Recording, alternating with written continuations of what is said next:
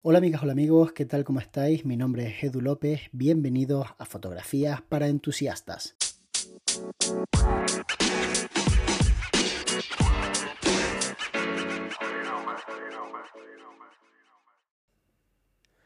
Hace mucho tiempo que las personas que dedicaban su tiempo y su esfuerzo a crear productos indestructibles se dieron cuenta de que esta fórmula no era la más rentable. Al contrario de lo que podríamos pensar en cuanto a que si alguien que fabrica un producto de mucha calidad pues va a tener una mayor demanda de ese producto por parte del mercado y por tanto va a poder venderlo a mayor precio y a mucha más parte de la población y por tanto tener unos beneficios enormes, lo que ocurre en la práctica es que las empresas se desploman porque realmente dejan de tener ventas recurrentes y entonces pues el negocio se va a pique. De esto ya se dieron cuenta hace muchísimo tiempo los fabricantes de bombillas y esa es la razón por la que se pusieron de acuerdo para fabricar bombillas que no tuvieran una longevidad mayor a un número de horas. Para ello hicieron filamentos más finitos, empezaron a construir pues bombillas y a hacer pruebas hasta el punto en el que consiguieron de alguna forma darle ese toque homogéneo y poder afirmar que todas las bombillas más o menos duraban una cantidad de tiempo. Sin embargo, justo antes de que esto ocurriera, se fabricaban bombillas buscando la excelencia. Y de hecho hay una bombilla que lleva 120 y pico años encendida de forma ininterrumpida.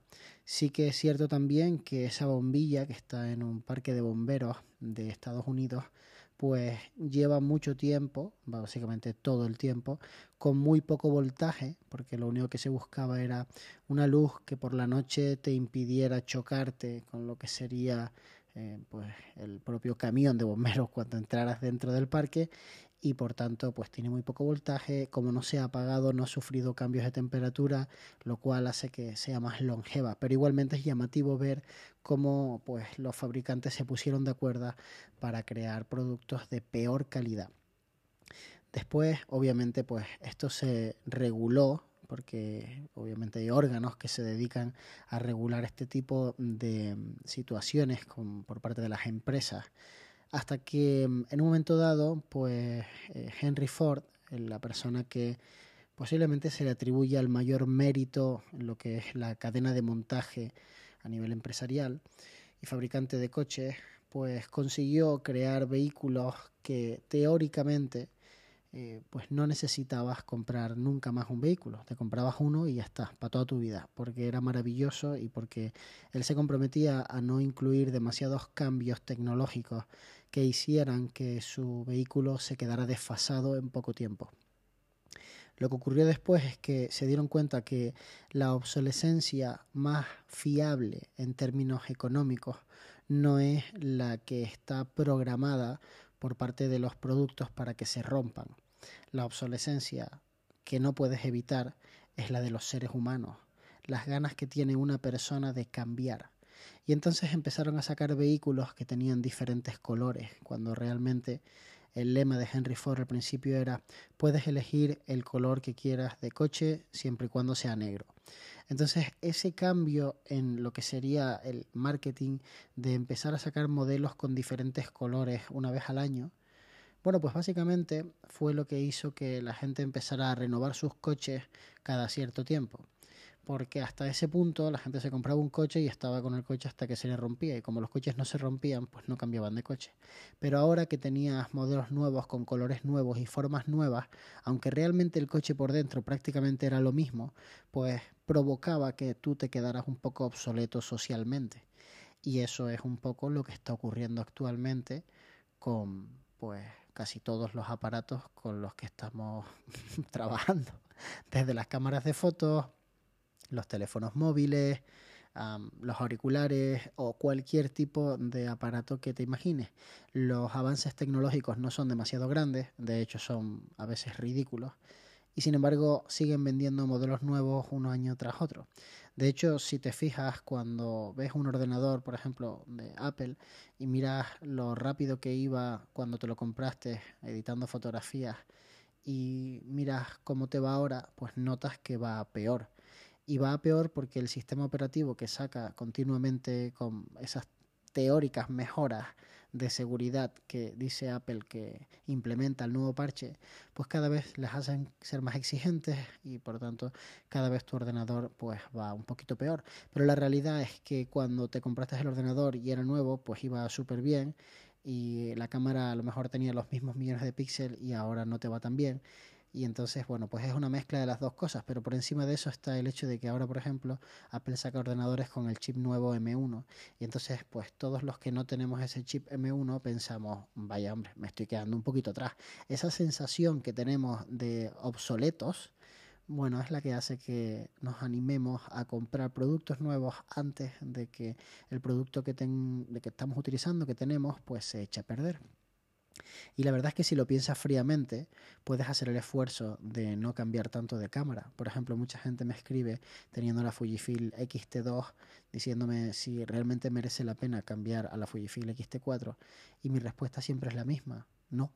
No, si no es que vas a hacer vlogs y necesitas la pantalla para verte por todo lo demás no merece la pena, porque realmente la Fujifilm X-T2 prácticamente hace las mismas fotografías que la Fujifilm X-T4.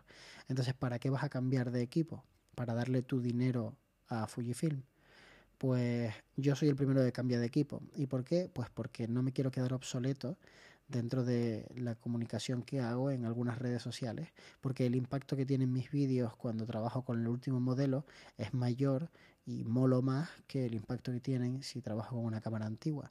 Seguramente el trabajar con esa cámara antigua haga que de alguna forma pues la gente me vea como una persona más inteligente o más consecuente con, con no derrochar pero eso son solo algunas personas. La gran mayoría de gente ve que trabajas con cámaras nuevas y molas más. De hecho, hay un chico que tiene un canal de YouTube que mola mucho, un canal de YouTube, por supuesto no me acuerdo el nombre, si no ya lo hubiera dicho, y es de fotografía callejera. Y él hace los vídeos muy guay, los hace muy sencillos, pero los hace muy guay. Se pone una GoPro en el pecho y se graba haciendo fotos por la calle y te enseña lo que ha hecho y te explica un poco cómo, cómo la cómo conceptualizó la imagen y cómo configuró el equipo y cómo hizo la foto, porque realmente lo ves. Y él trabaja con Fuji con las cámaras compactas y trabajaba con un modelo que no era el modelo más nuevo. Y mm, su canal subió mucho de popularidad, hasta el punto de que Fujifilm le mandó la cámara nueva, porque fue en plan, bueno, ya que no te la compras tú, no queremos que sigas enseñando la cámara antigua, queremos que enseñes la cámara nueva. Así que al final realmente, de alguna forma, este chaval venció el sistema, porque consiguió que el propio sistema le pues diera la cámara para que mm, pudiera enseñarla. Y además él lo dice en el vídeo abiertamente, Fujifilm me ha mandado esta cámara y hay que ser pues muy poco inteligente para no darse cuenta de cuál es la jugada que está en este caso haciendo Fuji. Pero no solamente Fuji, es cualquier tipo de marca. Si os fijáis, eh, Nikon ha sacado cámaras con un toque como muy futurista y de repente sacó cámaras como con un toque muy retro y ahora volvió a sacar cámaras otra vez más futuristas y ahora pues va a volver a sacar una cámara con un toque retro que se acaba de filtrar las imágenes hace nada, escasos minutos y es porque en el fondo todo está inventado. El sistema que copian todas las compañías tecnológicas es el sistema de la moda, el sistema por el cual hay ciclos en donde pues repetimos conductas, patrones, etcétera. Las mejoras son muy pocas y realmente lo que buscan es que tú vuelvas a hacer una inversión, no tanto porque te haga falta esa nueva mejora, sino por el hecho de que hace mucho que no compro.